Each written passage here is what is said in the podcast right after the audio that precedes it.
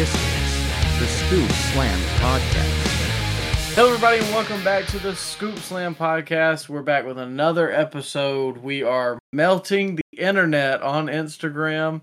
So, we got some news to open up the show with. Uh, but before we get too far into anything, reviews, trivia, we got a full slate for you today. Let me introduce my co host. His opinion does not matter because he's from the South. It's Ryan. Yo, Micah, great to be back here with you, buddy. Great to be back. A part of the hottest young duo in the IWC right now, Micah. Great to scoop it, slam it, and uh I think we got a ladies edition tonight, don't we? Ladies' night of the Scoop Slam podcast. Which is Ah, very funny because most of the time we end up talking about the guys more. So if your thing is women's wrestling, you're gonna like this episode because they led the way with all the good stuff this week to me. yeah, yeah, I agree. At least At- news on the news side. Oh yeah, well I mean hey in the ring too, the NXT match probably my match of this week. Wow. Okay, we'll get to it. Yeah, we're gonna get to it. We'll break it down uh, as long as I don't know where I was going with that. All right. As well as yeah. Got transition as- for me. Yeah, I don't I don't know where I was going. Maybe I was transitioning to something later. Okay. Um Rhea and Nia and the whole Jade Cargill situation because there's two Hmm. sides to every story. But before we get too far into anything, I do want to say uh, this weekend I will be on another podcast doing some Star Wars trivia with one of my buddies. It's the Kyber Cantina. So if Star Wars is your thing, go check that out. I'll be over there doing some trivia, doing a little cross promotion or whatever, you know, trying to help one of my buddies out because as you said, we are the the the hot young duo of podcasting right now. Yes, sir. And some of that has to do with what happened this week on Instagram. So Mm. if you listened to our last episode, things really uh what's the word? became unhinged towards the end because we we were running on low sleep and it was 1 a.m. Micah, are you And- apologizing right now? No, no, no, I'm not Uh-oh. apologizing. I say, stand by your your statement right there. You you lit up IG what you said there, buddy. I'm not backing down. All I right. would like to preface this with a statement. Okay, go ahead. Floor is yours. Anything that I say about the wrestlers is not an indictment of their personal character. I'm not saying that Orange Cassidy or Jon Moxley are awful people who deserve to be put down. Put down. I'm not I'm not I'm not saying that. no, I'm sure they're a good guy. They use their left and right turn indicator. You know, I'm sure they recycle. Sure, they're nice Wow. guys. I wouldn't go that far. But Come on. I'm I wish no harm on them or their families, nor do I hate any of them personally. I've never met them. But just like the good people of Instagram have let us know, when you are an entertainer, whether that be podcaster, sportscaster, newscaster, spellcaster, uh, or wrestler, you are allowed an opinion. And whether people like that opinion or like what you do is completely up to them. So if I say that I don't like Jon Moxley's match, that's okay because he is putting his performance out there to be judged, to entertain. And if it doesn't entertain you or if it doesn't entertain me, that's what we're here to talk about. Yeah, cry us a river, Marks. You guys are gonna listen whether you like it or not. We appreciate you commenting, but we still are firm on our opinion that Orange Cassidy should not be in the main event scene. I mean, it was just an opinion. Jeez, Louis, you think that we put down their dogs, Micah? Like they were, they were heated. Oh yeah. I'm I'm shocked my IP address hasn't been pulled and my bank account information isn't compromised. Well, give it time. Give it time. But I would like to read a few of my favorite comments oh, from this post. you fired if- up. You're fired up about this, aren't you? well, you know. Um, and feel free to go look. This is at Scoop Slam Pod on Instagram. And the funny thing is, is what all of these marks don't realize is by them commenting, they're giving us more engagement. Yeah, yeah. And if you use the word "smart" as an insult, you yourself are smart. So, I mean, What is the saying? Uh, the pot calling the kettle black. yeah. I don't. I don't understand why wrestling fans choose to use that as an insult. Like, I mean, if you're using that word, you are in fact a smart there, buddy. Yeah. You can even say that about Mark. Like, what? And I know I just called them marks, but who outside of the wrestling business calls somebody a mark? Nobody. But fin- finish your point, Mike. I'm sorry. well, I'm just going to read a couple of my favorite comments from the very delightful, thoughtful, and honorable Scoop Slam podcast comment section. People on social media are just CM Botch fans, which is fair because I, I like one Mr. Phil. You, on the other hand, not a big fan. I like him in 2012. LOL, you're Southern. Your Mm. opinion doesn't matter. Jeez. Brody, I guess we can't watch wrestling if we were born in Alabama. I guess not. Anywhere below the Mason Dixon. L take. I got that one a lot, actually. Yeah. Then stop watching. Go be miserable somewhere else. The thing about that one that gets to me is we watch wrestling regardless. Like, the reason this podcast was started was because me and you would call on the phone, talk about wrestling. And we were like, this seems kind of entertaining. Me and you have a good time doing this. Why don't we put this on a podcast, see if other people enjoy it? I'm not telling you how to feel. I'm just telling you what I thought about it. So if you Yeah. thought it was great and I think it was crap, cool. It's wrestling. That's not that deep. Oh, you didn't like the pay per view. I'm so sorry that happened to you. You poor baby. All right. Thanks for listening. Yeah. Appreciate appreciate that comment though. Bro watched one of the best matches of the year. Is that Michael Cole? that might be Kevin Kelly. This one I did appreciate. Sorry, my dog is making so much noise randomly. Orange Cassidy is a mid card act. No insult, just facts. That's an avid listener of the Scoop Slam podcast right there. Hey, you earned a follow, buddy. Appreciate it. And the last two are my personal favorites. Oh, we got more. What a sad human being. Hmm. Not capable of getting anything out of that. By all means, don't like it, but to get nothing out of it, just go sit at home, don't go outside, and just stare at the wall. What exactly were we supposed to get out of that? Uh, I guess we were just supposed to walk away from it, changed men. Profound journeys that we were going to be on by watching Orange Cassidy versus Jon Moxley. I mean, I don't think I went on a profound. I well, I think I went on a profound journey off of the web page that I was watching said pay per view on. What are these guys doing while they're watching this match, Michael? What do you think? I think that's too explicit for the Scoop podcast. And lastly, is that a is that Jim Cornette's illegitimate son, Steve Cornette? I really don't know.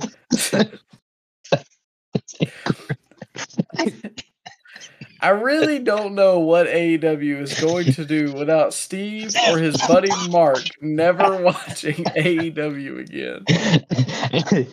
Am I Mark? I guess. All right, Steve.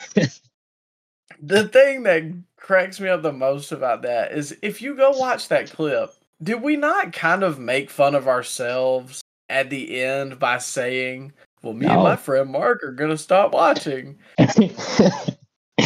Maybe they just ran to the comment section when you said you were absolutely disgusted with that main event.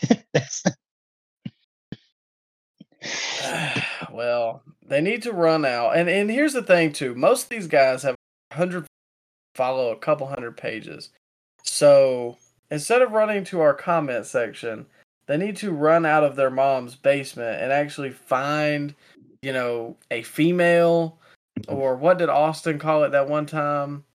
Uh, deodorant, a toothbrush to brush those gimmicks in your teeth or gimmicks in your mouth called They teeth. need- they need to run to our Audible link, Micah.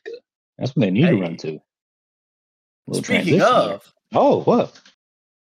The Audible link is at the top of our bio in any of our social medias. So you'll click that link right there. It's and I'll I'll go ahead and quote it for you right here. Get you a free month of Audible Premium Plus, plus up to two free audiobooks by going to the link. It is L I N K T R E or let me not get ahead of myself. Oh. L I N K T R dot E E slash scoop slam pod. Again, that is L I N K T R dot E E slash scoop slam pod. It'll be in the link of this episode too.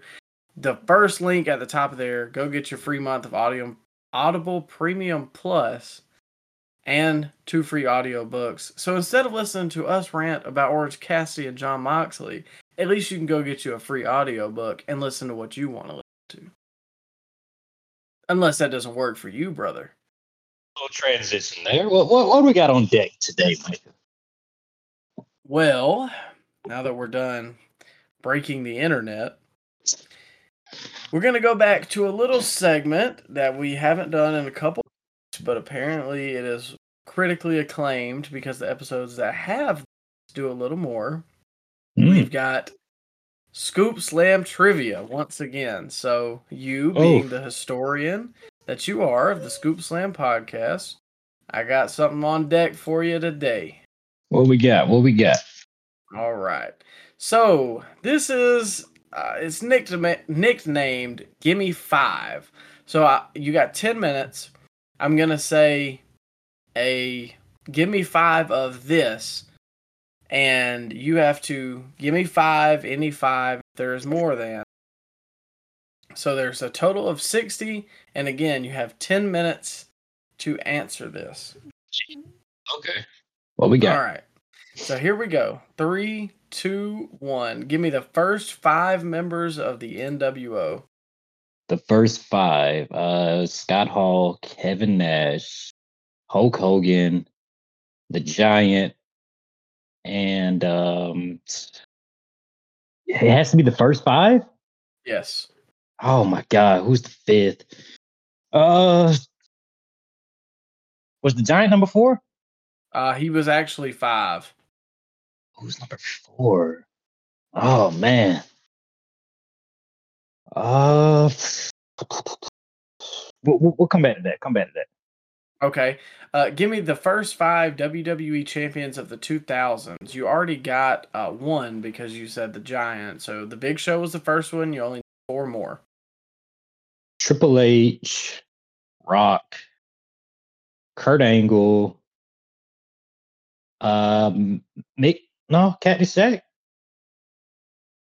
Uh, I typed in Foley. No, it's not him. You said the first five of two thousand. Okay. Uh.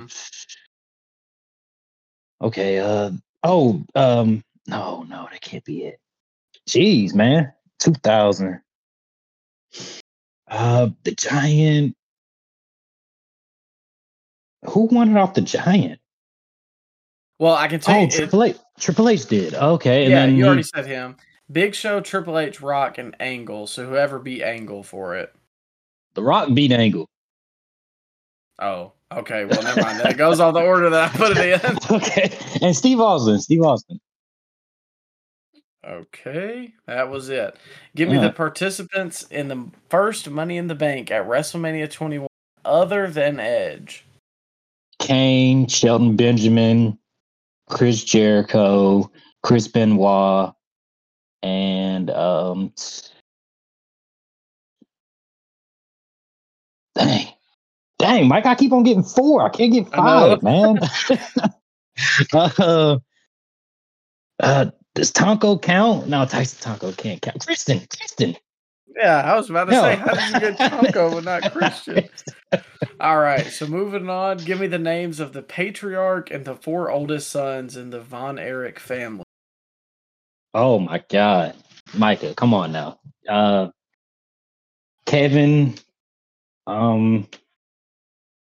Oh man, I'm blanking on the Von Erichs, man. Oh no!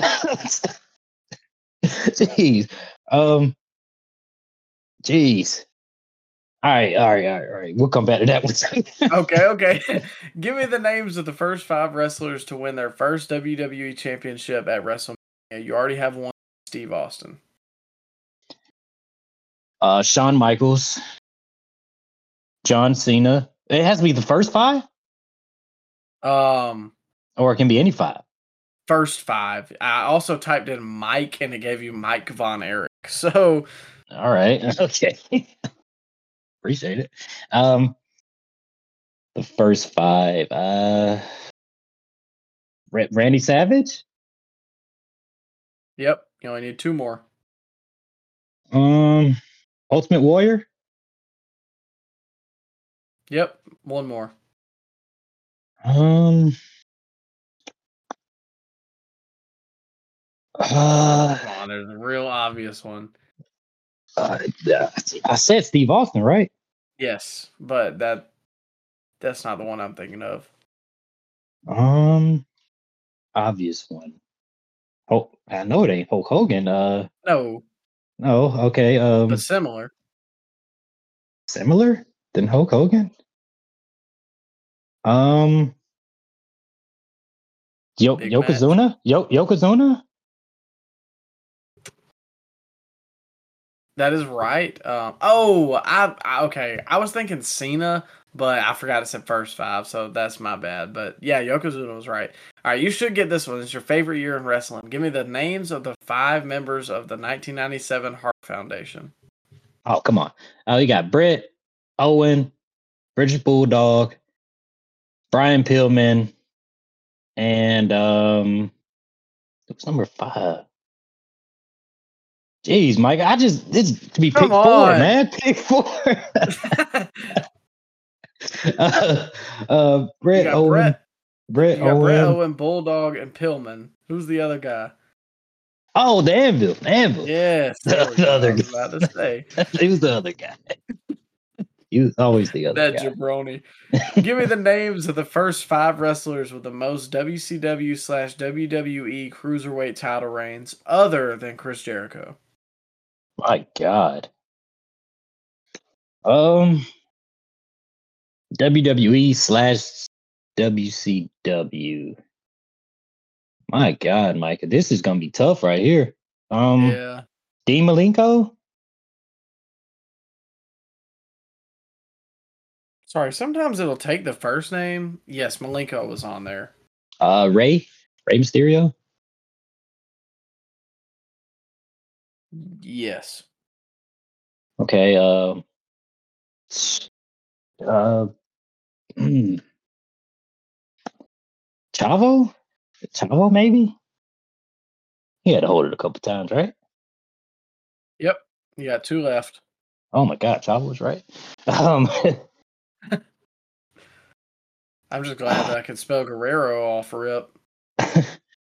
oh man, WCW. Mm. Is this the last category? No, Not there's cate- still five more. Oh my God, how much time do I have? You have three and a half minutes. Oh okay, move on. Go to the next Okay. one. Uh, give me the first five ECW champions following the split with the NWA in 1994. So we can't say Shane Douglas. Uh, I will try that. Yes, that counts. Uh, Taz, No, Sabu, no, uh, Terry Funk, yes. Raven. I don't think he was there yet. Nope, just kidding. Yep, that works. Uh, Sandman. Yep. One more. Um. mm, one more. Did they beat Sandman or Uh it looks like they beat Sandman, yeah. Mikey Whipwreck? that gave you another category. Um I'll tell you what it is up next. Yes, it was Mikey Whipwreck. Give me the five names of the members of the Spirit Squad. One of them is Mikey. Mikey, Kenny, um, Mitch. uh, it was Mitch, right? Yeah, yeah, yeah. Oh, okay, okay. Um, what was Dolph's name in the. Spirit Come Squad? on now. I'm trying to say that's the one you should know. Nikki. Yes, because he always said it so emphatically in the thing. uh, Johnny. No, because you, you said I can't Nope, use Johnny, Johnny, right? Johnny was right. Yep. Oh, okay. Okay, give me the first. Give me the names of the first five wrestlers to lose to Undertaker at WrestleMania. You already have Diesel. First five wrestlers to lose to the Undertaker at WrestleMania. You talking about his first five opponents? Yes. Okay, Snuka. And was Snuka right? Yep. Okay. Um, after Snuka, he'd be um Jake Roberts, Yep. and then Giant Gonzalez, and then he skipped WrestleMania 10. WrestleMania 11, he was wrestling.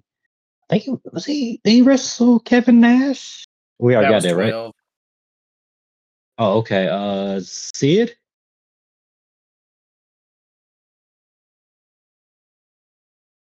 Um. No. Not Sid. Sid Sid was thirteen. Okay, and uh, fourteen. Oh, dang. So I only need one more, Yeah. And it's eleven. My Mhm. God. Oh God. What do you wrestle at eleven? What year was that? Was that ninety five? 90, uh, 95, yeah. Oh man. Um. 20 seconds. Oh God, Micah. move on. Move on. Uh, give me the names of the first five holders of the WCW Championship. WCW. Ric Let me move on. Give me the names of the five Royal Rumble winners from 2007 to 2011. 2007. Uh, that was Undertaker, Cena, um, Randy, Edge, Alberto Del Rio. Time's up. Yeah, you got all of them. that was it. Okay, so obviously this you kind of ran out of time and I couldn't type that fast, but you did get all of the Royal Rumble winners. So you ended up getting 49 out of 60. Would you like to go over your missed answers? Sure, sure, sure. Let's go ahead. Okay. Uh, the member of the NWO you missed was Ted DiBiase. Oh, okay. I thought it was six, uh, but I forgot he came later. That was he was number six. Oh, oh, duh. uh, the patriarch and four oldest sons. Fritz was the dad. You got Kevin. You forgot David and Kerry. David Kerry. Okay. Uh, the cruiserweight title one was Kidman and Juvi. I thought Juvi, but I, I didn't know if he won it more than once. I see. I didn't remember how many times they won it. Uh, and then the first five wrestlers to lose, the one you missed was King Kong Bundy. Ah, Yep.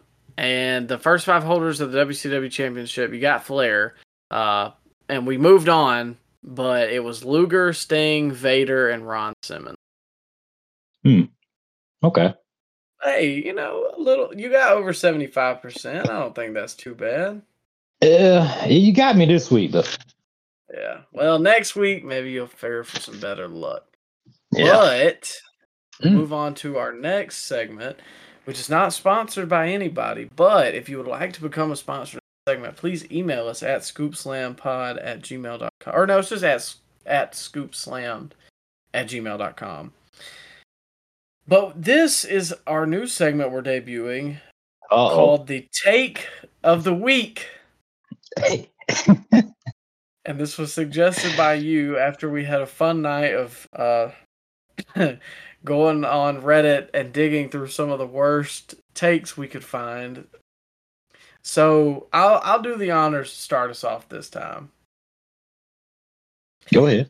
I'm not gonna say the name of the poster, nor will I say the place that it comes from, but I'll just read it. The title is Y'all Are Idiots If You Think dot dot dot that heel Orange Cassidy would do a lazy thumbs down. He'd obviously do a lazy middle finger. Just picture it. Oh god. Cassidy, center more. of the ring, all black denim, no. flipping the laziest middle finger you've ever seen in your life. You Oh, man. cannot tell me that wouldn't be awesome. Hmm. I, I got it whipped out right now. Who writes this? Who Who thinks of this? Was this And then goes- satire? this is satire. Come on, man. I hope. I mean, it was listed under humor, but Hmm. you know, it's bad enough that I honestly can't tell. So that says something. I'm glad you went back to the Orange Cassidy well, man. I had to. You know, I had to. yeah.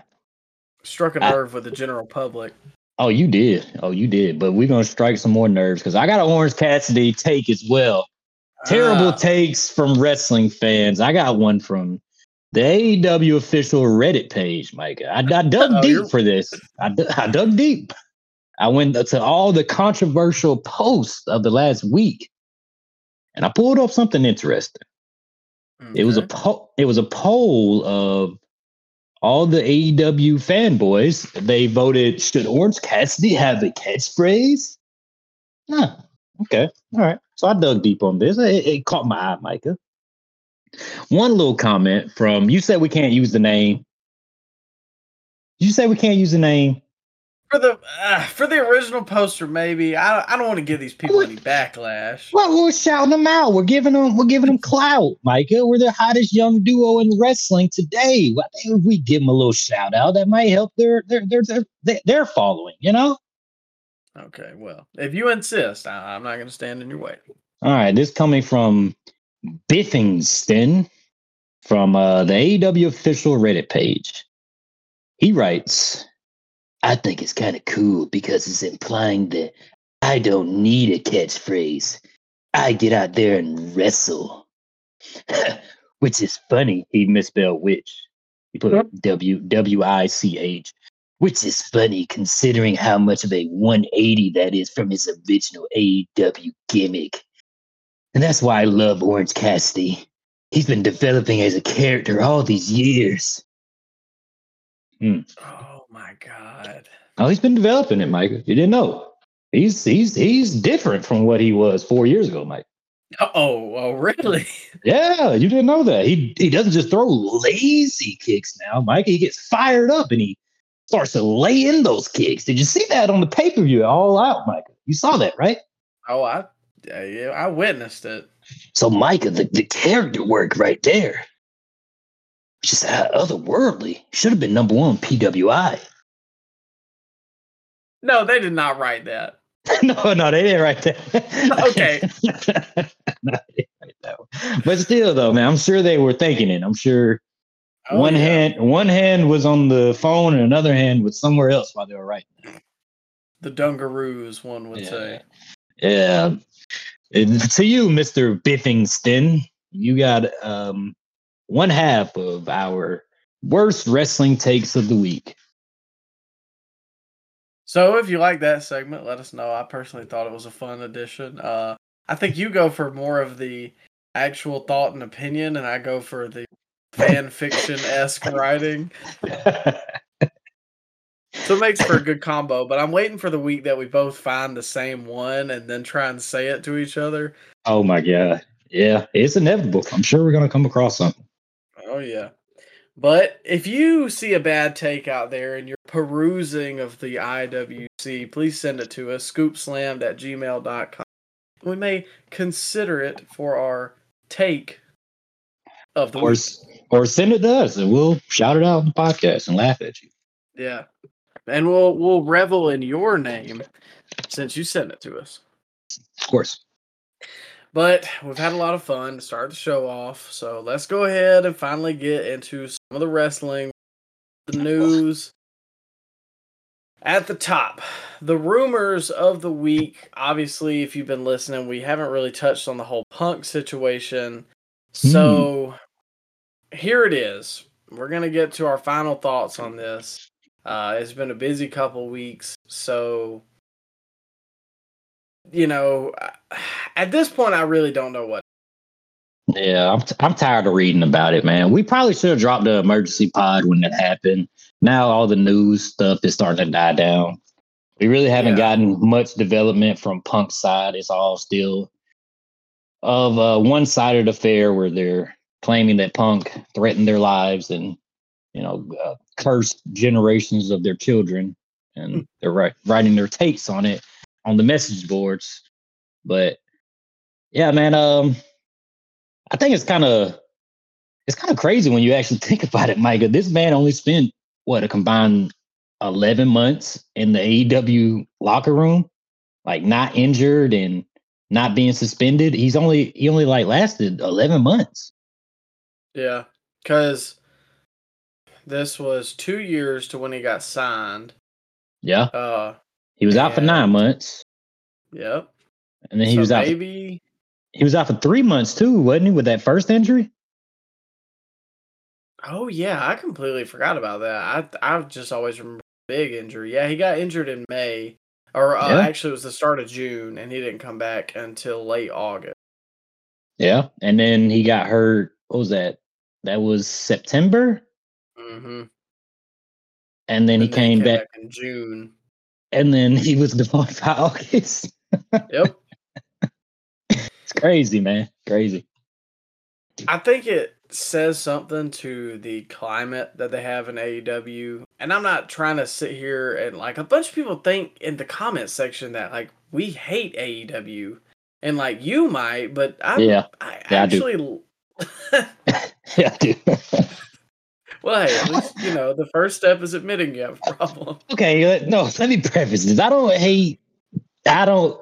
I can't even say it was straight. Go ahead, finish your take. 'cause- go ahead. Maybe I I, can hear hate the smile in your voice. I don't hate. I am a fan of WWE, and AEW does its own thing, and I check it out. You know, and I have. I have fun watching some of their stuff, and a lot of their stuff I do not enjoy. I mean, you know, I don't hate them. I don't spit on the ground they walk. My God, I spent money on tickets to go see them for that show multiple times. Yeah. I've spent more money on AEW tickets than WWE tickets, to be fair. Exactly. Not preying on their downfall yet. But I actually like I like AEW. They're kind of the reason that I got back into wrestling. But the trend from 2021 to now has led me to genuinely not knowing what company I prefer and just kind of watching both because mainly of this like my the reason I came back in the first place was Punk Yeah. because I heard he was coming back. He was one of my favorites when I was a kid. I had kind of already been slightly getting back because like the uh the Taker documentary I think is really what like fired that whole thing up. And then I started briefly paying attention, heard about AEW, the whole nine yards. The last ride really got you back invested? Yeah, I literally oh. I heard about it and I was like, oh man, Undertaker's retiring. So I heard that match with AJ was going to be his last, so I watched it and then watched the last ride, and I was like, I guess it kind of just struck a chord with me because you got to think too. This was during COVID. Yeah. Not much else going on. Yeah, no, nothing was going on, and that's honestly when a lot of I guess like nerd culture stuff started coming back popular again, like anime, hugely popular during COVID again, because I think people were in their house and stopped caring about what other people thought about them so much, so they started finding what they liked, and I don't I don't necessarily know if like that is what happened to me, but just in general, I know the last pipeline for me of getting back into it. So Yeah. then I just kind of paid attention to, to it a little bit on Twitter, uh, and I would look at results and stuff like that.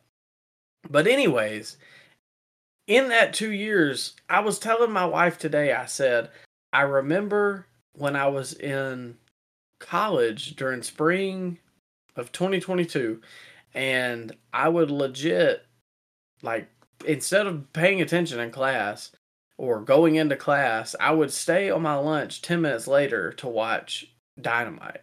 And I would then go into the class and still be watching Dynamite.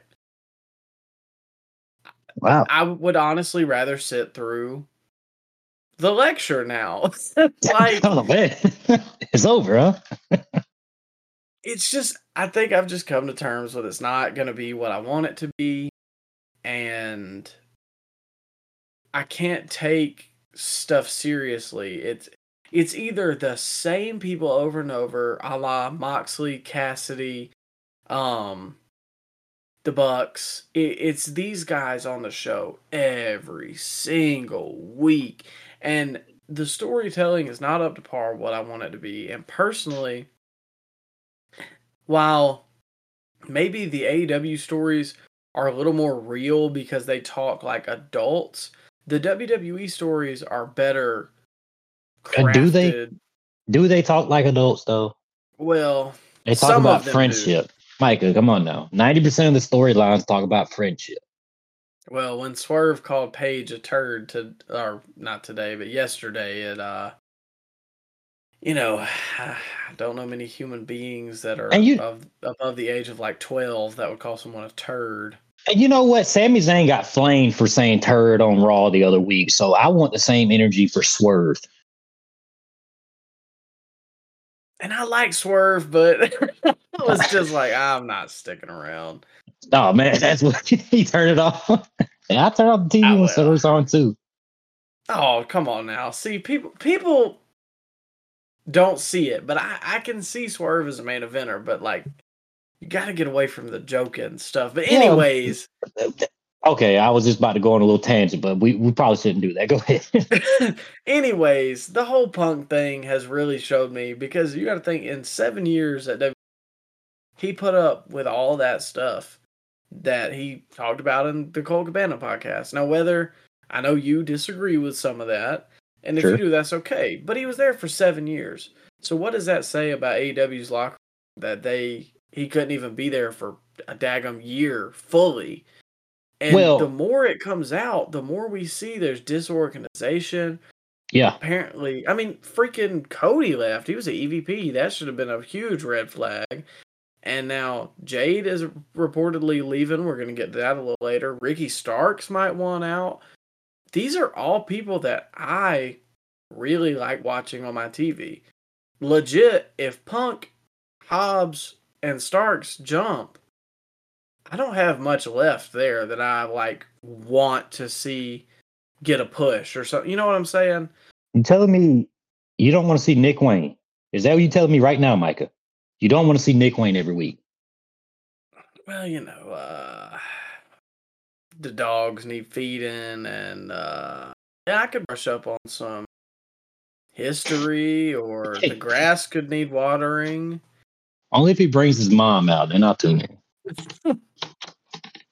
A la Christian Cage. Uh, shout out Christian.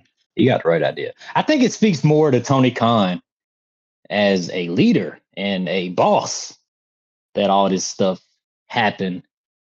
'Cause you got to think in WWE, Micah, there's only one.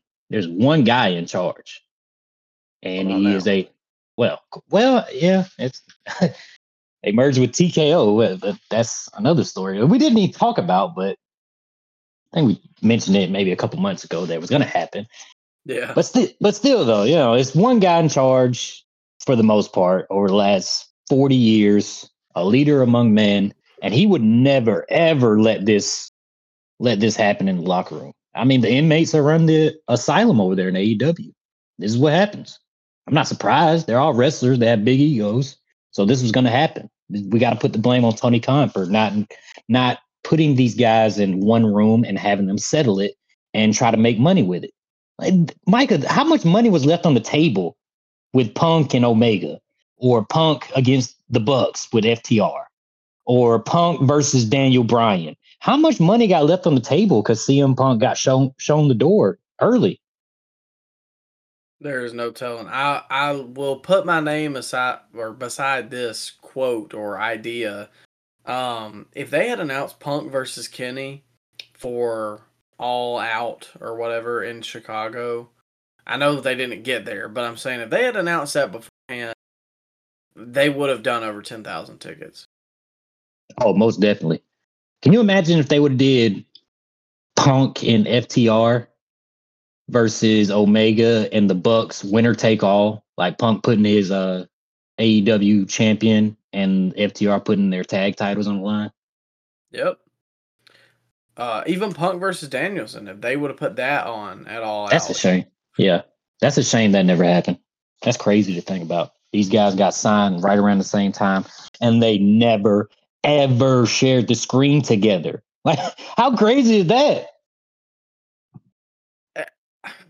I think Tony was playing long, the Yeah. long game basically, and was waiting, and I understand that.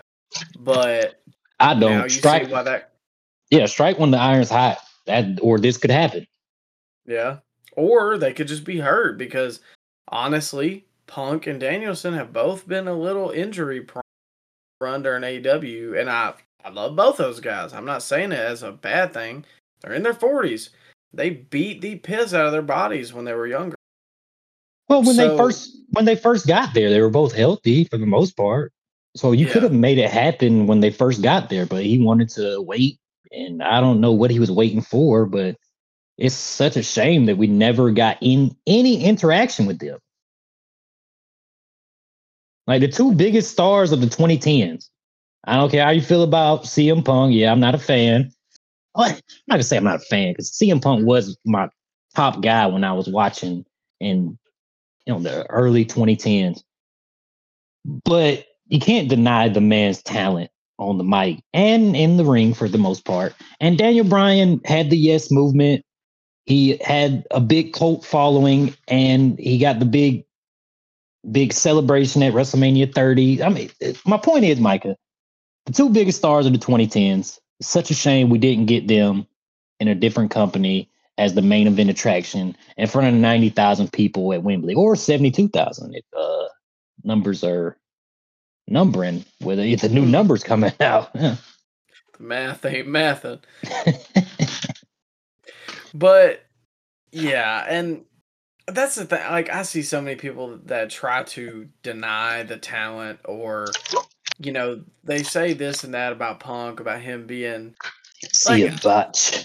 it's, yeah, that crap, or the stuff about, you know, uh, he's old, or he's washed, or he's an egomaniac, or he's abrasive. Like, Well, I understand that. a lot, a lot of those. Are, Well, look, okay, but like you said earlier, who's not an egomaniac in the wrestling business? yeah, yeah. okay. Like, honestly, all the biggest stars, the Hogan, Rock, Austin, even I mean, shoot, look at Austin. Like, say what you want to. I know this is a, like a whole different situation, but Austin up and left because he didn't want to lose to Lesnar Raw. He wanted to do it at a pay per view, which makes sense. he straight up, he straight up refused to wrestle Jeff Jarrett after he got beat up by uh, Chyna.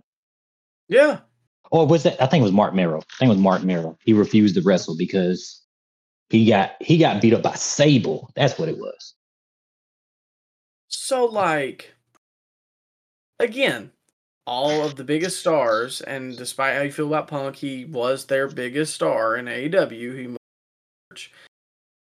they typically are this way, and I'm not saying you have to cater to all of their demands. I'm not saying it gives them a blanket statement, but it's the wrestling business. You've always heard it described as anybody who gets in the wrestling business is a little crazy, has a little bit of an ego. That's just how it is. It's been that way for forever. So I guess my final thing is I'm not trying to defend his actions because it's not the way. But let me put everybody in this situation. You fly home and go to your wife, spend a day with her too. After you were supposed to have a meeting with these guys that you wanted to sit down and talk to for months, they won't do it. And then they finally set up a meeting and everything, and you get there thinking, okay, you know, you're probably nervous, but you're trying to get the hatchet buried. It may not all happen once, but you know, today is going to be a good day. Things are going to get done. And then they cancel last minute. And you've been trying to do it for months and you can't get them. Okay, that's fine. Fly back home, spend that time. Then you fly like a 12 or 14 hour flight because London is a ways away, whether you believe that or not. And then you get there and you have issues with your travel. And you're having to, you know, ride a train, you end up getting lost. I'm sure people are asking you all over, hey, can I take a picture? And I mean, you, got to be nice, obviously, but that probably adds to your stress. And then you get there to the show, your sleep schedule is probably all jacked up. And some kid who is just running his mouth at you for no reason and it's going to pop nobody but you. He says something sideways on TV and there you go. So it all just culminated like an awful pimple and it all just finally came out. So again. I'm not saying that what he did was right. I'm not trying to say that he is this messiah and he's the the whistleblower behind what's wrong in AW. I'm not saying that. But what I'm just trying to say is in that situation, some of his actions are kind of understandable. I'll say this, Micah, and then uh then we'll move on. I think Tony Khan is not in the wrestling business to make money. He is in the wrestling business to make friends with the wrestlers. And I blame him for Punk's ex- exit. So I don't know, man. Uh, what would you rate Tony, not Tony Khan, what would you rate CM Punk's tenure with AEW, Mike? One to 10. Well, what do you got? I think eight and a half. Wow. you putting it eight and a half? Well, you got his first year run was probably one of like the best first years. Put that in a vacuum, then maybe yes, I would say eight and a half. But because all the injuries and the backstage stuff. Oh, well, I just I, thought you meant like on TV. Well, okay, but we got to put it as a totality, his whole run. Seven and a half. Okay, it was riddled with injuries, so I just go. uh I go six point three. Six point three. Yeah, six point three. We'll bump it up to maybe a nine point five when he makes his debut at the Royal Rumble. Hmm. Interesting. Huh? Well, Scoop Slam podcast might be there.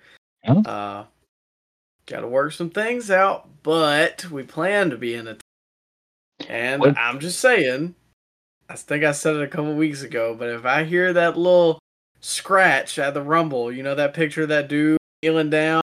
that's you me. Know that, that's me right there.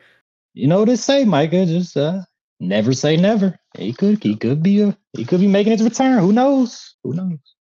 Hey, everybody goes back, man. Look look at Ultimate Warrior. Ultimate Warrior went back. Yeah. Bruno Bret, went, went back. Bret went back. They killed yeah. his brother. So, never say never in this business. But speaking about AEW and the last rumor we got, and we are running a little long on the rumors and everything, but it's fine. This, this wasn't a crazy week. Uh, Turnstile Gate, Ticket Gate, whatever you want to call it. Uh, Mm. AEW All In was apparently not 81,000 tickets. No, what? Really? Well, you're kidding. You're kidding. So AEW lied to us. They lied to us. Have you telling me, Micah?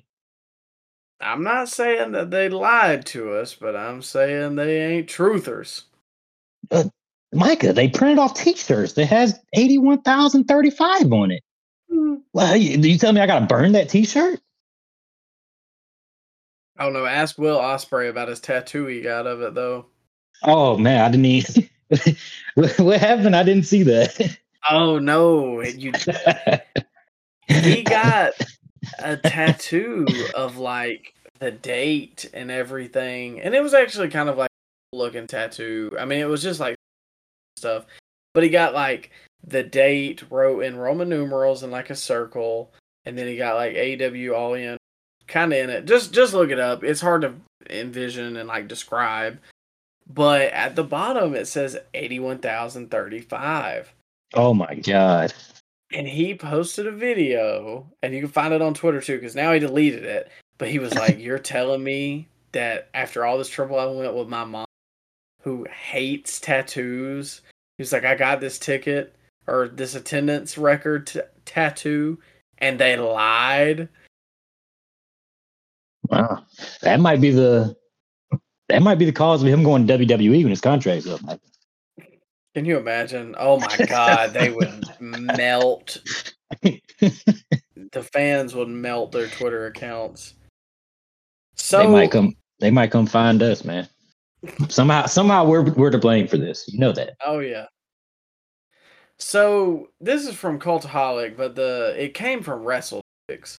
Um, they announced the paid attendance of eighty one thousand thirty five for the pay per view. An estimate from WrestleTix said that the final tickets distributed was eighty three thousand one hundred thirty one, while Dave Meltzer estimated that the final figure was eighty five thousand seventy one. Of course. Thousands of people who bought tickets for AW All In seemingly didn't attend the show. However, as a Freedom of Information request, it revealed that the turnstile count was 72,265. Hmm. So, and this is from the Brent Borough Council. And it says the actual numbers registered entering the stadium through turnstiles again was 72,265. This is reflective of what was attended on the night and not the the total number of tickets sold or no shows. WrestleNomics then reported that a typical AEW event has a style count of between 80% and 90% of paid attendance or tickets distributed. For All In, the figure was 89% based on WrestleTix 83,131.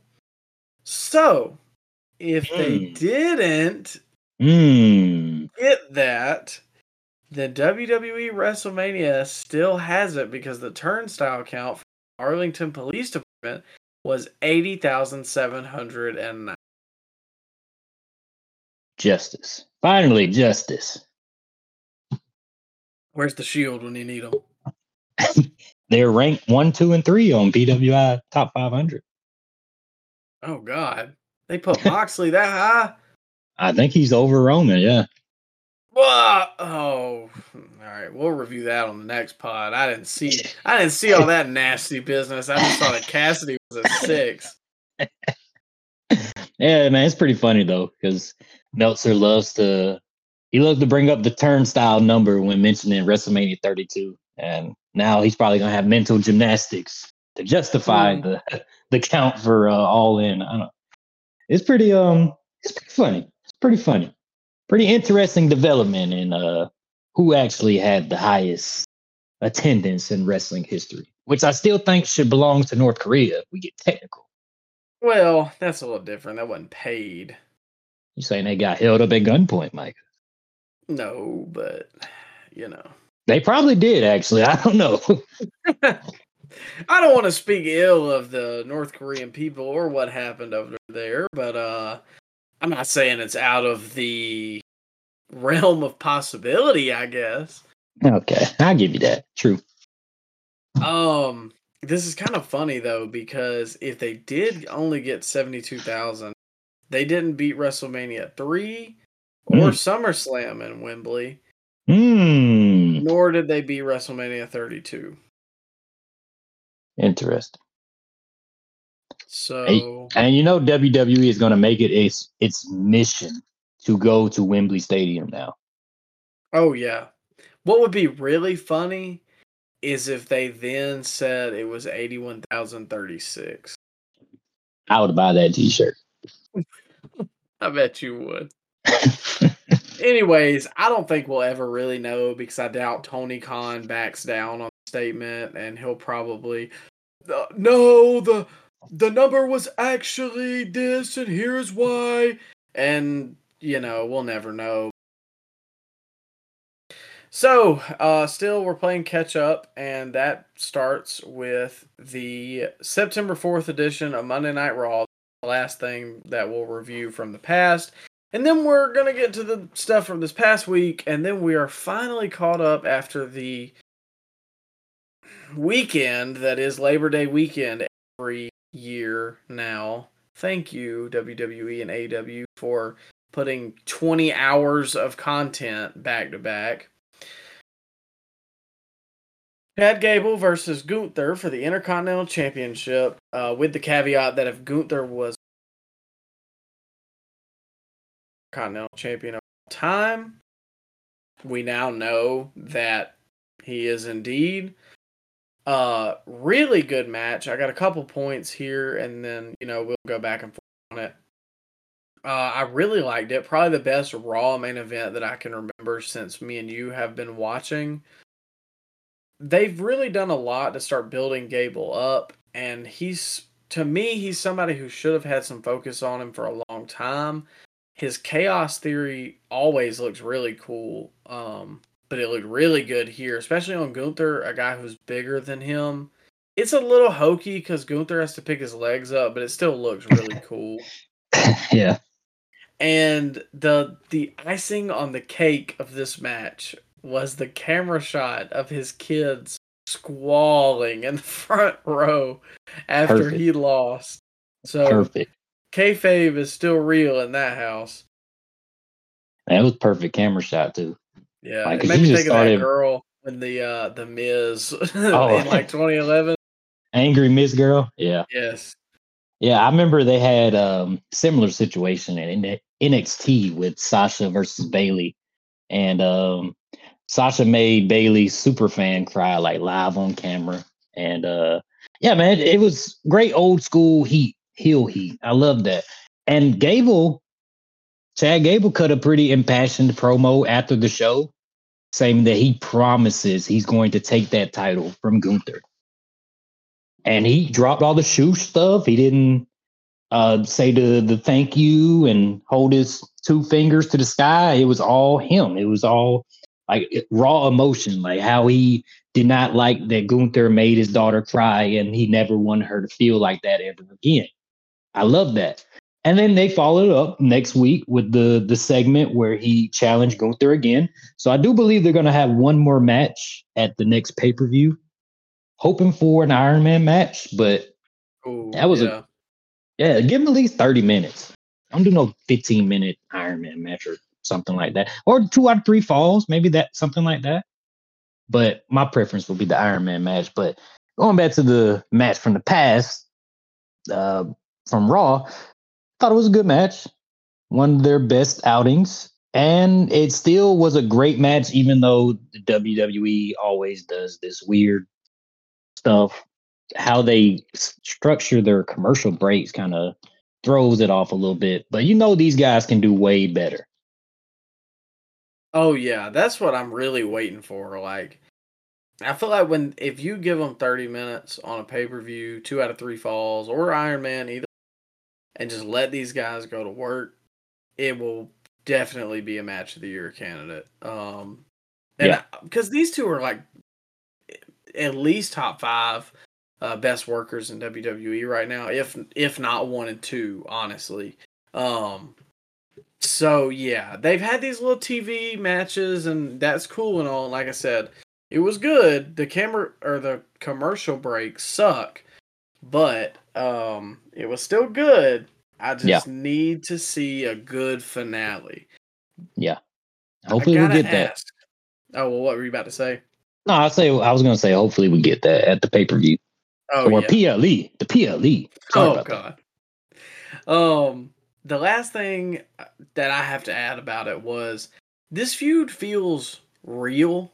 You know, what I'm s- I'm not in the sense that like I think these guys really hate each other, but more like the the stuff that Gable is saying is real. You can put yourself in his shoes, wanting something so bad, and then being embarrassed in front of your children.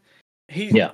he's not talking, you know, Gunther shoes. He's not that. It's a serious, like man to man conversation. Like you have something you love and you made cry.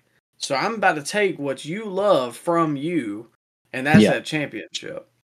Yeah, and they definitely leaned into that on that that promo after the show last week. Mike, if you hadn't Micah, if you haven't checked that out, definitely go back and check out that.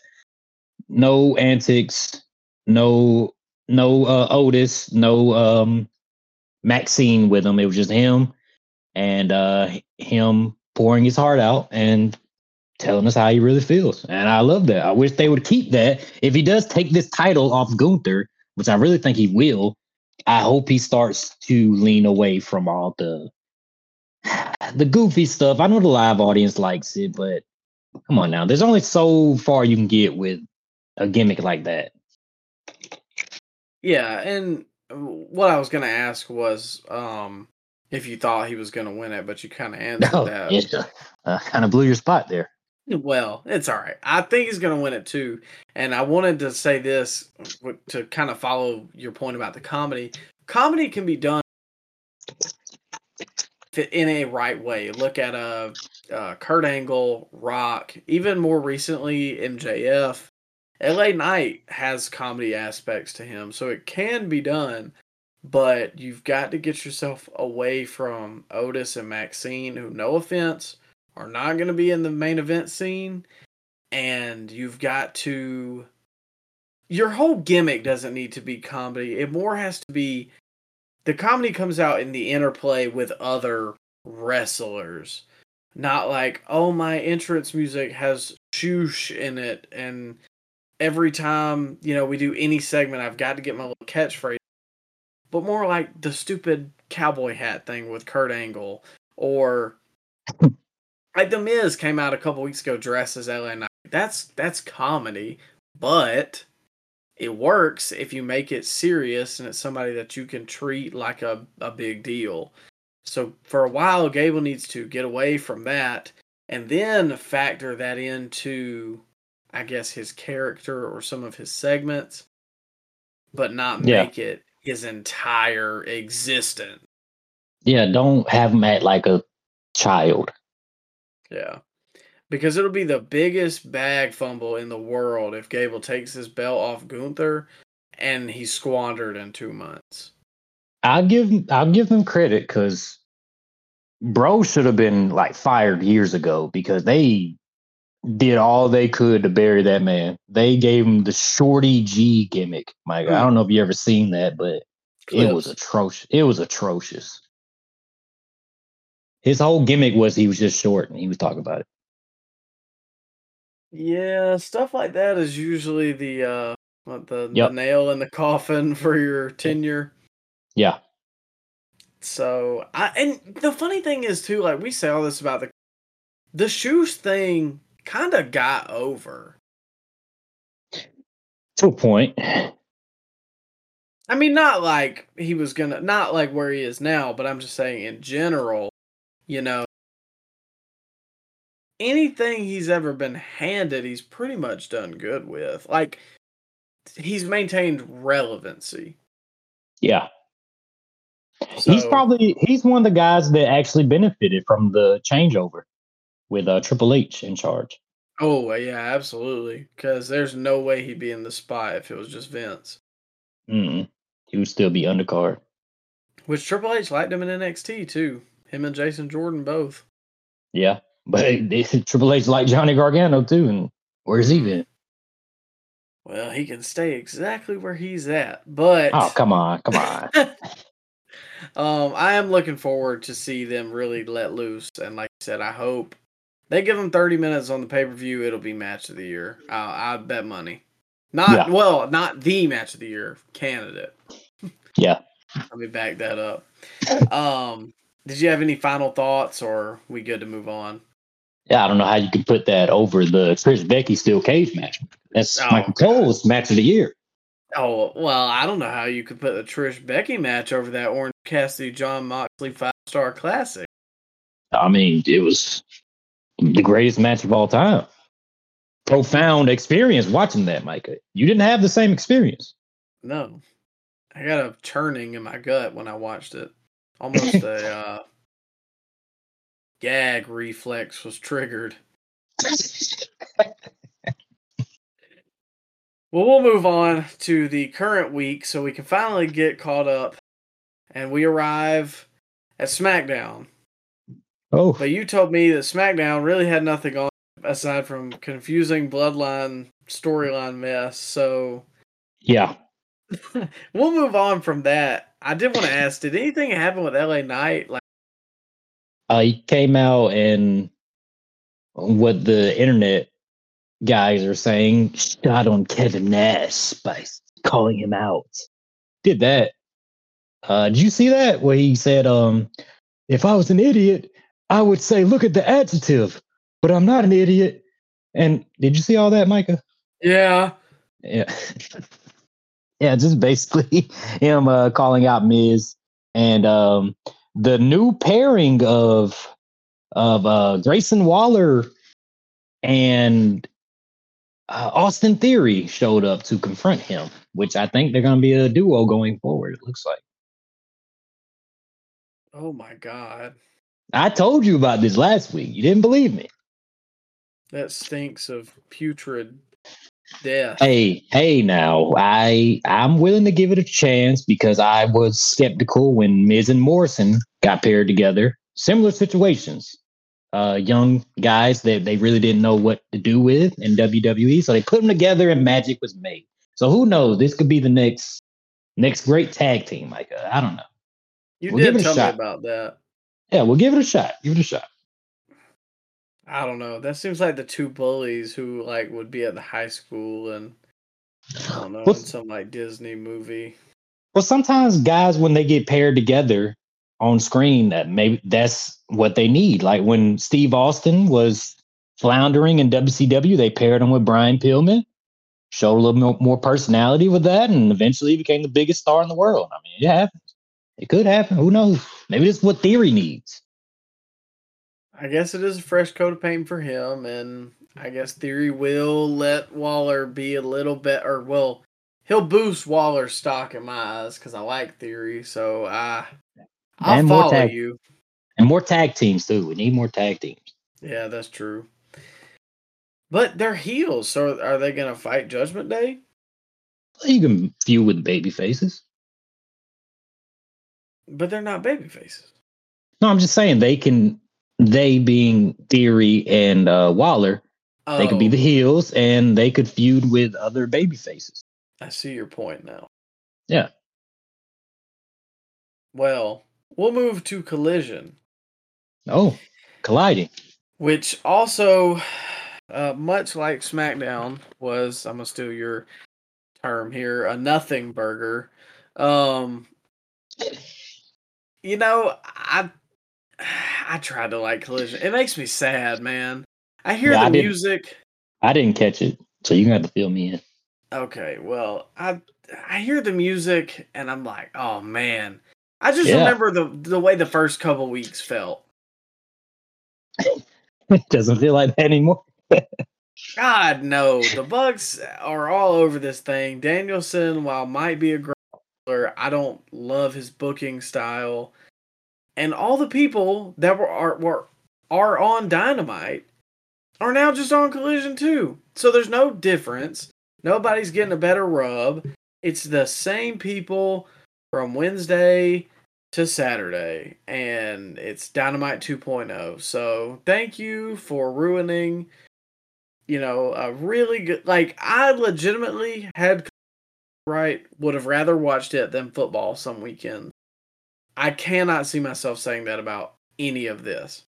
now Micah is two hour rampage with less viewers. That's what it is now. Yeah. And they somehow did a bigger rating this weekend, which was kind of crazy because I expected to do worse because there was some better games on prime time on Saturday, but it really shows that their biggest competition is a pay per view. Yeah. And it was Labor Day weekend too.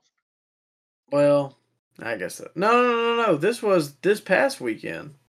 Was oh, what's this? No, Yeah, it you- was Labor Day weekend. yeah. La- last weekend was Labor Day weekend. They did like three hundred thousand, but I think this weekend they did like four hundred, like a little up, but still, uh, four hundred thousand is pretty sad. Yeah, and I think it was like 476, which is kind of what they were floating around again, like a little by the end of Punk's tenure when WWE did SummerSlam or whatever. But I genuinely don't see them getting back up in the sixes and sevens, at least maybe to like February or March when football goes away. But how long before they just completely give up on the show and it just becomes taped and it just becomes dynamite light? How long? Oh, is that not already where we're at?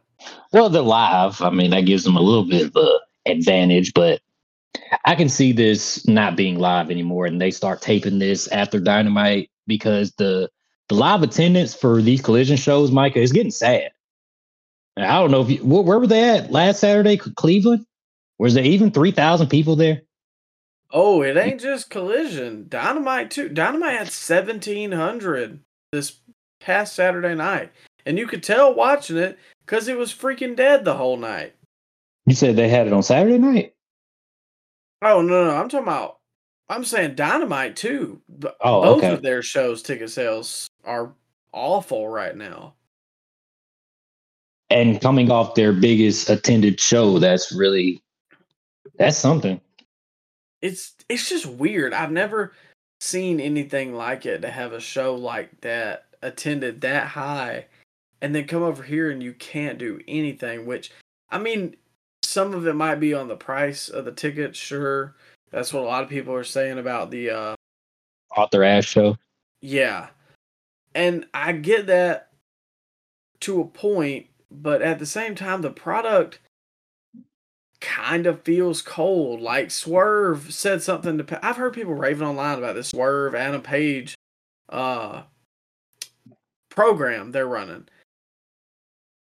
Swerve challenged him to a match at Wrestle Dream in October, and nobody made any noise. Like he was like, Yeah. well, you know what? We're gonna go back to the state that birthed Swerve's house, and they said that, and then he Yeah. was like, and me and you, Page, we're gonna battle it out at Wrestle Dream.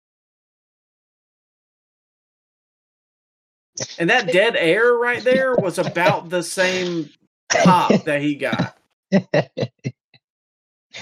yeah, I'm I'm not surprised. At, maybe that's partly due of Adam Page having no momentum, absolutely none. He's ice cold right now, and Swerve has been treated like a jobber to the stars for a long time now. Like every big program he has, he takes a L. So why would you care? Why would you care? Would you cheer that? If you were live in the building, Michael, would you cheer that? Well, you got a point there, and I feel like I'm kind of an outlier too because I actually like Swerve, and I don't think a lot of people do. Well, they like chanting. They like chanting Swerve's house. They do like that. Well, that's all wrestling fans are now. We just like saying things. They like chanting along to stuff. So I don't know. The ticket sales are down for both, but yeah, I don't know. It just makes me sad, man. It's a sad state of affairs from the one we went to in South Carolina show in a matter Yeah, of maybe- like two weeks. Maybe they should just run in England from from now on. Just do shows all over England. Well, no, they did that in Canada. Remember, the first Canada show was great, Oh, and then they ran Canada for three months, and it died. Okay. All right. Maybe that's not the best plan. I don't know. Maybe start running out of New York, New Jersey. Maybe that that would No. probably help a little bit. hold on, I got you. How about actually booking some stories that aren't just Well. friendships? Well, that might be wishing a little too. uh That wish might be a little too optimistic there, Micah. Well, I'm just saying. Anyways, they presented Collision, whether we liked it or not. Mm. And not much was on here, like I said, but this is the portion of the show that we mentioned earlier. This Hmm, is the Scoop Slam Ladies Night, ladies. which begins with Kris Statlander versus Robyn Renegade. Uh, the match, it was okay, good, you know, pickup for Kris Statlander. After the it? match, oh, go Was ahead. Was it a good match? Uh, you know, it was uh it was there. She beat up the Bella twins. Oh yeah. But anyways, the Renegade sisters then proceeded to beat her up All right. and Jade's music hits. The crowd pops. Jade Cargill has returned. they? Did they? they, they did. They did. No. Maybe I need to get a new TV. they politely applauded her, like towards when she got to the ring, but I heard nothing when her music hit. Well, it was a bigger reaction than Swerve got, so It was like on par with Bobby Fish's reaction when he No, cut that no, come on. infamous promo. I mean, folks, where's the lie? We've still been looking. I haven't found it. But anyway, she comes down, she beats up the Renegade sisters. Whose side is she on? and then of course she ends up, you know, hitting Kris with the jaded. And we all saw this coming from a mile away in terms of her, you know, quickly attacking Kris Statlander. They're gonna have a match on Rampage Friday. If you like reading spoilers, then Oh, it's out there. But Yeah. the report is that Jade is finishing up in AEW. Stanford bound, brother. Hmm. Hmm. Interesting development. So, what do you think about Emerald Truck Lung Oh, come on. joining E? WWE? Come on. Come on now. I think it's a big it's a big positive for uh the Fed over there. As long as he can hit the develop the uh, PC for a little while. Which I'm sure she's not going to be happy about because she said in interviews that she did not want to go to the PC and that she uh, valued her uh, family life and she didn't want to move to Florida and train for WWE. So we'll I we'll see how it works out for her. I'm sure she'll I'm sure she'll do well when she gets to the main roster. As far as her matches goes, I don't know about this, Chief. I don't know about this. Well, that doesn't work for me, brother. That's what she's gonna say when she gets to Orlando.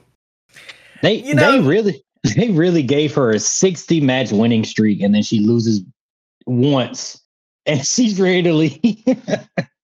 Again, I think I don't know if you saw this clip a long time ago, but it's kind of being passed around again today while rumored. And hey, Raj Giri says that she is not WWE bound, so who oh, knows? Your best friend Raj Giri, huh? You gonna take Nah. his word for it? nah, that's your friend Raj Giri. He's we, go, snuggling up to his Vince pillow at night. we go way back. But he's claiming she's not WWE bound. Who really knows in this climate? We all know the wrestling media sucks in terms of getting things right. But she has said that in the past about having to move or whatever and not wanting to do that. But there's this clip being passed around and she was like she was talking about having to do a chair spot on live TV, having to hit somebody with a chair. Yeah, I saw that. yeah, Punk was like, okay, this is how you hold a chair. You got to choke up on it a little bit so you can swing it better. And she was saying before that, when they told her that she was going to do it, she said, I had never used a chair before. And they're like, oh, it's okay. You'll. F-" That Hmm. is the problem with AEW's TV. That's why everything looks so discombobulated all the time because nobody takes the time to teach somebody something. You might think swinging a chair is simple, but if you've never done it before, it's live TV. I mean, good God! So I bet I bet Punk getting fired probably wasn't. She was not a fan of that, and if she Hmm. is going to WWE, then that might be one of the reasons. I think we're. I think we need to mention the fact that Cody Rhodes was supposedly a big mentor to her, so That that that could be like a big reason she's leaving. And we got to start. If Jay does make the jump, we got to start looking at other Cody guys that mention him a lot, like Ricky Starks, um, that- JF. MJF, yeah, he mentions Cody all the time. Even on live TV, he'll mention Cody. So it's it's it's very interesting to see where the next couple months is going to land us because I believe Ricky Stark's contract is up pretty soon, and uh, he he caught a little heat online, Mike. I don't know if you saw that where he was thanking CM Punk. You know the AEW the AEW fanboys don't like when you uh, mention CM Punk in a glowing light. I don't know if you knew that. I don't know if you knew that, Micah. Yeah, he then on Instagram like took it down and said that his account got hacked or whatever. Hmm. So I don't know. The writing really didn't look like he for your own interpretation, I guess. You know, yeah. a lot of people think that one of the issues Cody had he was leaving didn't get along. But have you kind of noticed all the Cody guys were kind of punk guys too? Mm, yeah, yeah, pretty much. So I wonder if the issue was not with Punk, but the issue is with the other uh those Mm. hailing from a certain uh place in California Hmm. and what? oh go ahead. No, no, you you finish. Go, go ahead. Oh, okay, I was just gonna say, and maybe Cody No. and Punk share the same sentiment. Hmm. Maybe you I'm saying- on something. Are you saying one Phil Brooks is next to jump ship? Is that what you're saying, Micah? I'm not just saying it. I'm hoping for it. Uh, he's smoking the opium, huh? Yeah, you know. I need to see my man Phil somewhere. I don't care where. I'll watch him in the impact zone, for Christ's sake. Hmm. AEW will bring him back and he'll have to lose to Orange Cassidy. How would you feel about that? Oh, okay, yeah. Turning the channel. All right. There's got to be something better on. Uh, you know, uh, Well. NXT. Well, NXT was on. we can go to NXT a little later, but first we Okay, got to get to Raw. Oh, I skipped Raw. I'm sorry. Oh, I thought No, you I'm watched kidding. the main No, I'm. I'm kidding. I did watch the main event. All right, I was about to say that was the only thing we really had to talk about. Yeah, I did. It was it was a quick main event. It was like ten minutes. Yeah, Got through it. I do have to ask you something, but let me go ahead and set this up. Uh, Monday Night Raw from this past week, which was September the 9 11. Um, Yeah.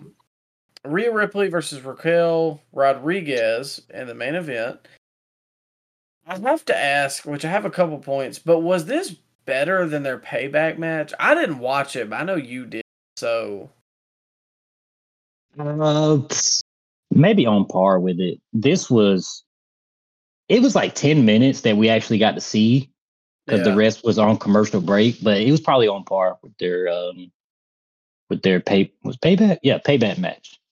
okay, I just wondered um, because It was Again- less sloppy. It was less sloppy in this match compared to their payback match.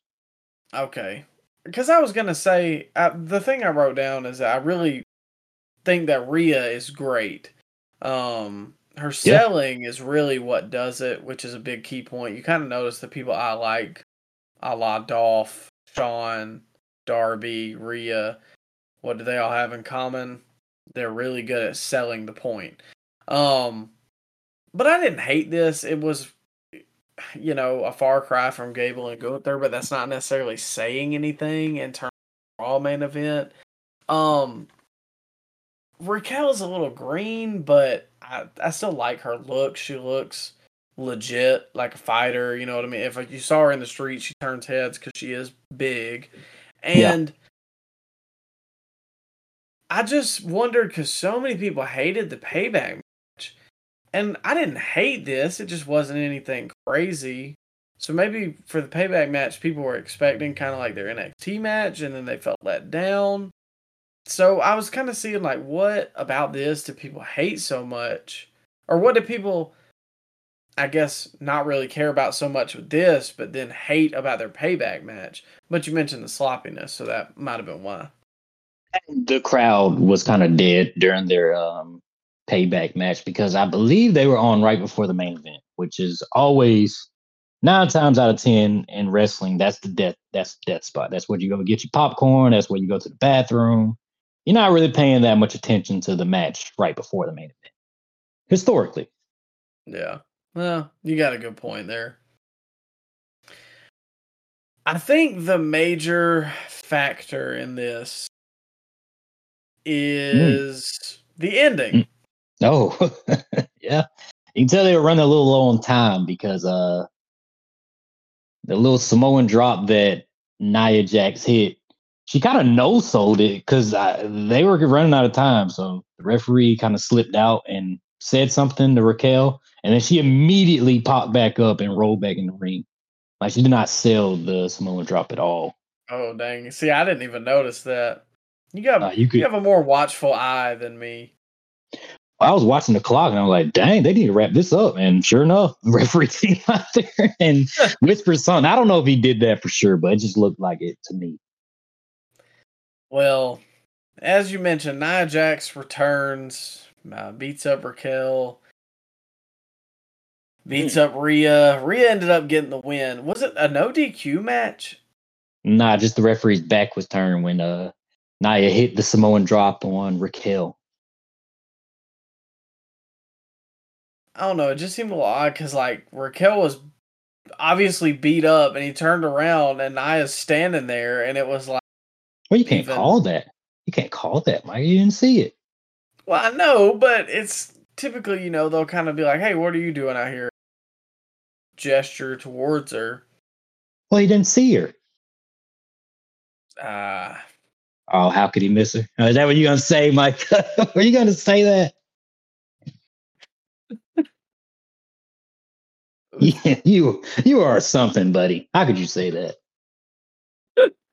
I w- I held my tongue, and then you you stole my thought. But uh, the the thought was about to slip, and now I caught myself. You, you had to call me out on it, so I can't lie. We'd call a spade a spade here on the Scoop Slam podcast. That's our trademark. We're trademarking that catchphrase. Unless Put it on a t-shirt. He doesn't need a catchphrase because that makes him cool. Yeah, and you're Southern, so you don't deserve to watch wrestling. Yeah, screw you. You get no USA Network, no Fox, no TNT. We have to start farming because we don't deserve yeah. any. we don't deserve TV any entertainment. Um, Nia Jax is interesting. Garbage. She's trash. Go ahead, say it. you can say it. We're not. We're not pulling no punches here, man. But why'd they bring her back? I guess people in the back like her. And whoa, whoa, hold up now. Have you forgotten she is related to one Dwayne Johnson? Come on now. That's oh, probably why yeah. they brought her back. Yeah. I, it just seems like a odd move. I don't know. Apparently, she's been under contract since January because that's when she came back. Uh, she came back at the Rumble, I believe, but she's been under contract and they just haven't used her. Just like how they doing my man Carlito. Man, where yeah. Carlito at? He ain't been seen. Supposedly they're waiting on creative for him. Well, wait on. Why don't you wait to sign him then? You remember when they signed uh what was it, Davy Boy Smith Jr. and he had one dark match and then they released him like a couple months later when they said a few months prior to that they were waiting for creative for him. And my yeah. man never got seen on TV ever. I don't I don't understand that. It's weird process. I, very, very weird. But getting back to Nia. Yeah, I guess when you got that much money, it doesn't matter. Um, you know, I missed much of Nia Jack's run. So, Michael Yeah. Cole here called her the irresistible force. hmm Is that a play on the fact that she's more of the immovable object? Oh man, I don't. Yeah, you might be right. Uh, they've been calling her that for a while. Best thing she's done in the company, in my opinion, was enter the Royal Rumble and immediately get finisher spam. You ever see that clip? Oh yeah. Randy Orton just unleashes an RKO on her after they had like a no hitting female ban for a good decade at that point. But that didn't matter. She can still take an RKO in a 619. So I enjoyed that part. Oh, and a super kick too. Dolph, he got him some. that was that was the best part of her run, in my opinion. And uh other than that, I really can't name anything redeemable that she did during her run. She had a shoot fight with Charlotte Flair live on air. And yeah. uh yeah, that was that was something. I very unprofessional, but it was something. Uh but yeah, maybe she's like backstage, man. I don't I don't see the net positive of bringing Nia Jax in. I would have saved my money and just signed Jade. Yeah. I don't understand it either because I've always heard she just hurts everybody and I don't know. Final thoughts. Um how come Randy's allowed to hit R but I say that, you know, she should have been hit with a Van Daminator and I'm I'm the bad one this week.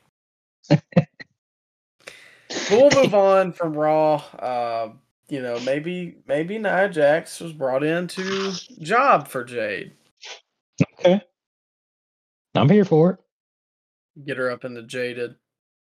Oh my. You going? that'd be quite a quite a sight there, buddy. See, and get her over. All right. Okay. Referee wouldn't miss that. Immovable object. Anyways, uh, we we move on to NXT. Oh, NXT.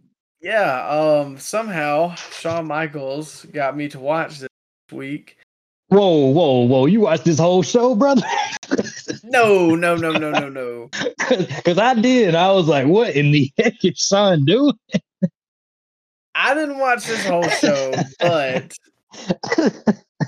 they keep doing like little crap like this that kind of gets me intrigued. And this is the first time I've watched NXT, other than the pay per views, in uh, I don't even know how long. Have we ever NXT TV show on here? yeah, yeah, yeah. We had Dom and um Wesley. Oh yeah, that's right. Yeah. Well, anyways, um, again for the NXT Women's Championship, Becky Lynch versus Tiffany Stratton. This is the Mm. first time that I've really seen Tiffany Stratton. Um, but she has she feels like a big deal to me. Like I don't know, she has star appeal from the moment her entrance hits. You kind of know that she's destined to be something bigger. and she's light years ahead of. I hate to compare the two divisions, but the AEW women's division, she is light years ahead of almost all of those girls, and she's only been doing it for two years. So That's what I was just going to ask you. yeah, yeah. Just imagine if Jade was in that system um, in 2020 or 2021 when she first started wrestling. Just imagine how far along she could be right now. Yeah, that's that's insane because she to me that now there was a couple moments Yeah. where maybe Yeah. Yeah, I saw that. especially yeah, you know where I'm talking about where like she ended up with her like knees on Becky's shoulders and they kind of pushed each other's arms back into place. hmm But other than that, I mean she looked pretty dang good in there and from what I'm pretty much reading she has a gymnastic background which makes sense. Uh, the other notes I had that her swanton looked great. Oh, it was picture perfect. The moonsault Yeah. she hits too is picture perfect. Yeah, I've been seeing those clips for a while on Twitter. It's crazy because I kind of remember seeing her on Level Up, like people sharing clips about like, dang, Tiffany Stratton might be really good, and she's already here. But the Swanton, it's the way she, and I guess it's from that gymnastic background, but she just looks so smooth doing it. The same with the moonsault. Every off the top rope move that she does looks It's as it's aesthetically pleasing. yeah. Yeah. Whereas Jeff, you wouldn't want to be on the receiving end of that. Especially the ones he's hit the last couple years. Yeah. Yeah. Oh yeah, that's what I was talking about. But uh, did you know You said what now, Mike? You cut out. Oh, I said, did you know that she was tra- trained by Greg Gagne? Was she actually trained by him? Yeah, uh, before she tried out with WWE, her mom contacted Greg Gagne, former wrestler best known for his time at the AWA, to train her. Um, so I think she may have trained with him for a little bit and then went to the performance center. Yeah. I did not know that, but that's pretty that's a I wouldn't have guessed that. Yeah, like what, I didn't even know Greg Gagne was still alive. I didn't Oh, either. Verne, I- Verne Verne's the one that's dead. I'm sorry. Verne is he he was his dad, I believe. yes, but I Okay. mean, Greg is seventy four, so I mean, he wrestled in the AWA, so saying something. Why out of everybody she contacted Greg Gagne? Uh, if I But- can Booker T wasn't available? I think it's because she's from Minnesota. Oh, okay. Minnesota. Minnesota. Man, Brock, he ain't got nothing else to do. Could have brought her out to the ranch. Yeah, yeah, bring her out to the ranch. I think Gable's from Minnesota, ain't he?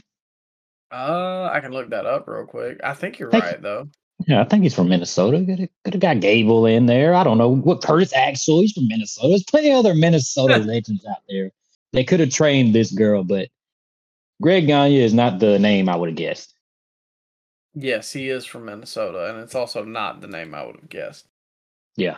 Yeah. Uh, You but think uh, you think Greg Gagne hit a swanton like that? oh God, no, not at seventy four. I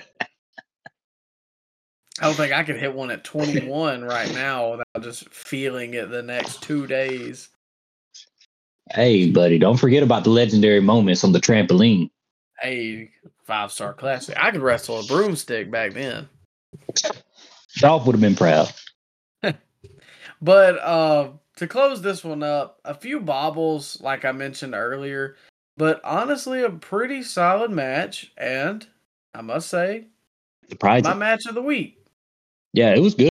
Good. Uh, Becky tried to hit that leg drop, and she's very thin and very weightless, so the table did not break. But other than that, there was a few little mis missteps, like you said. They, um, yeah, that, it probably was match of the week for me as well, which is saying a lot because we really don't we don't speak highly of uh, women's wrestling matches, at least lately here. I mean, we did like the the Becky Trish steel cage match, but other than that, it's not really been a lot to go off of the last couple months as far as AEW and WWE from the women. But yeah, man, um, Tiffany Stratton, she could be on the main roster tomorrow, and I don't think she would feel out of place at all. I think she would have a spot there.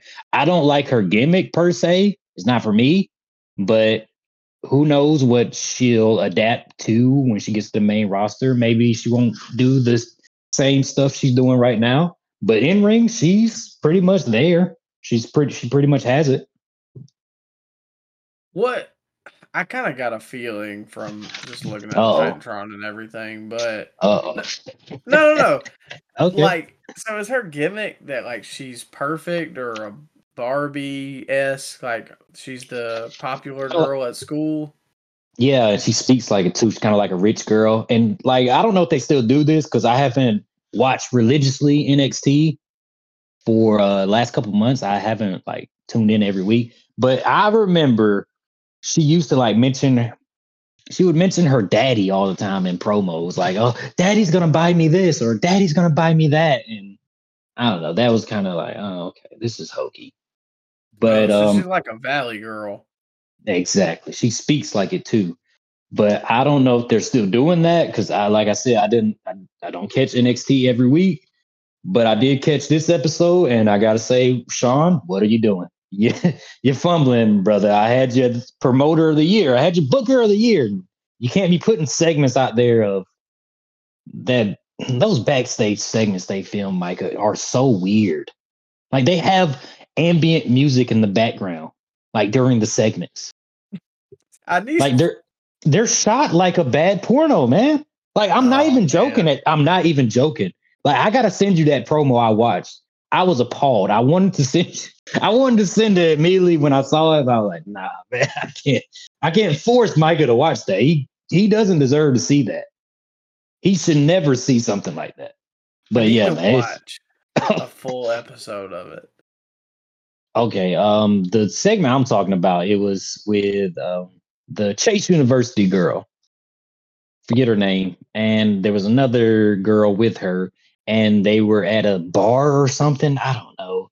Somehow the PC students were at the bar too, and they tried to to um ask out the Chase U girl.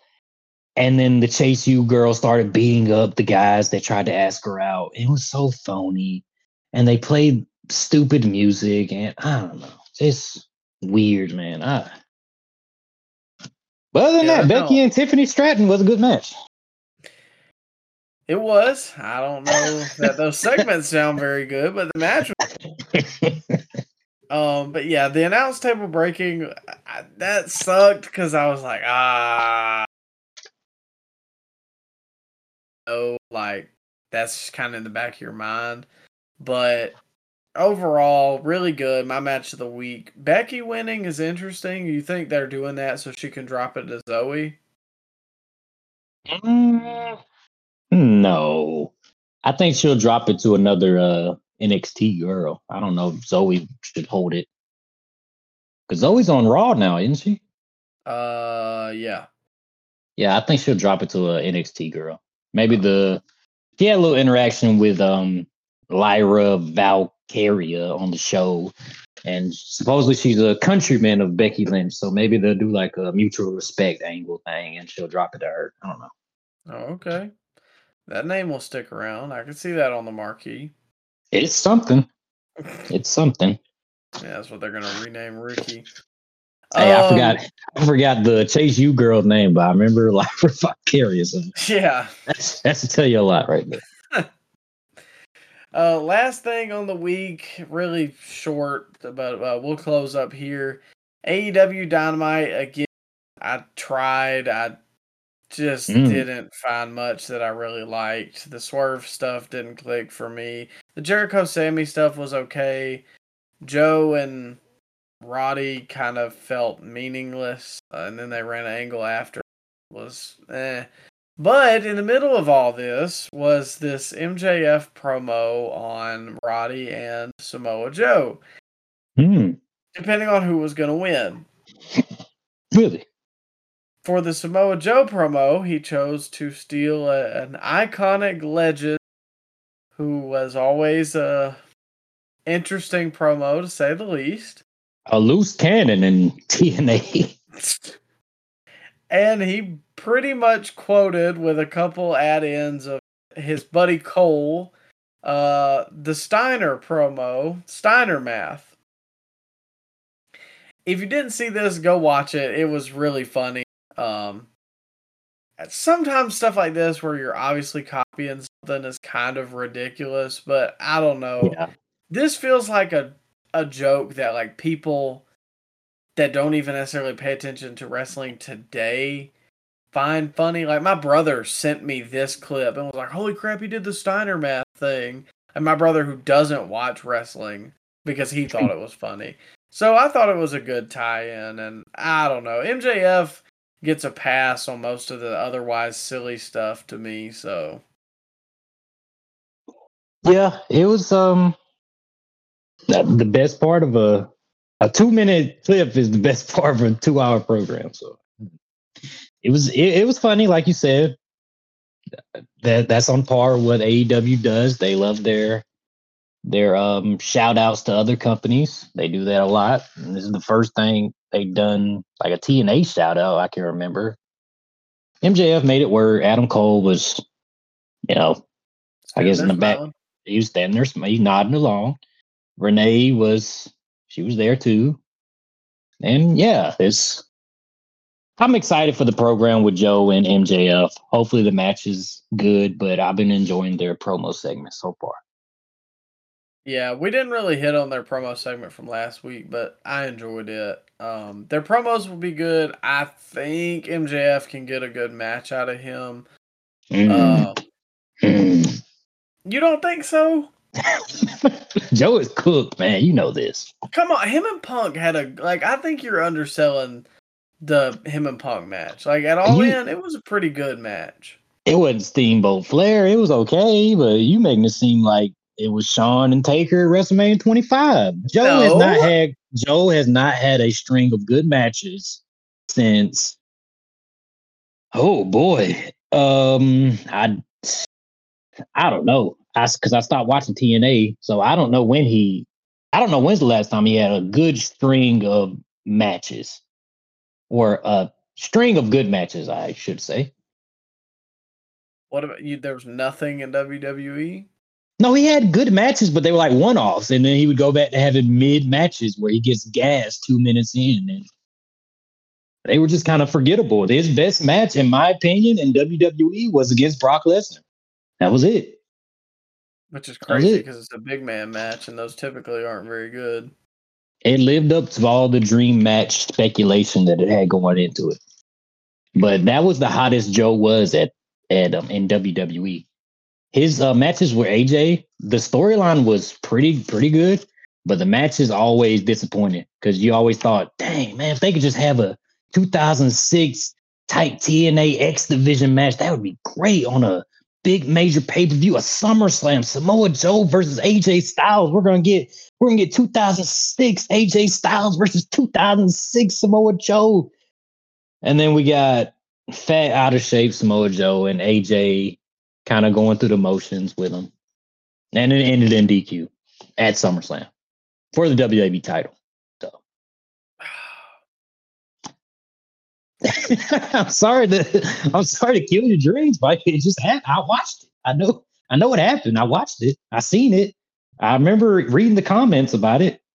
But suddenly everybody has amnesia when he gets to AEW and suddenly he's a, a great worker again. No, he's not. He's fat, he's out of shape, and he um doesn't have good matches. But I did love his work in the new TV show that he had. I thought he was pretty good in that. Okay, I'll make a bet with you, Okay. and I don't know what we're betting for, but I'll make the bet regardless. Okay. All right. His MJF match will be his best match in AEW yet. They'll have that match in front of a half empty building at Arthur Ashe Stadium. Well, it's Sad either state of- that or the Punk match. Yeah, okay. All right. Yeah. That's not really a high bar though. Like Oh, you say he's gonna have his best match. Okay, all right. So he'll have a a a, oh, a mediocre match. That's that's what you're saying. That's gonna be his best match, a mediocre match. You're you're lowballing Joe. I don't. I just don't agree. that He's aspect. 44. He's 44, Micah. We gotta sometimes age just catches up with you. And wait, he's fat. Well, age will catch up with you, and staying up late will catch up with you too. And it is nearing midnight, and we have reviewed wrestling that we're going to talk about for the week. So I'll go ahead and close this up. Make sure to check out, you know, all of our social media because apparently they're raving in our comment section. It's at Scoop Slam Pod on Twitter, Instagram, Facebook. Go get that.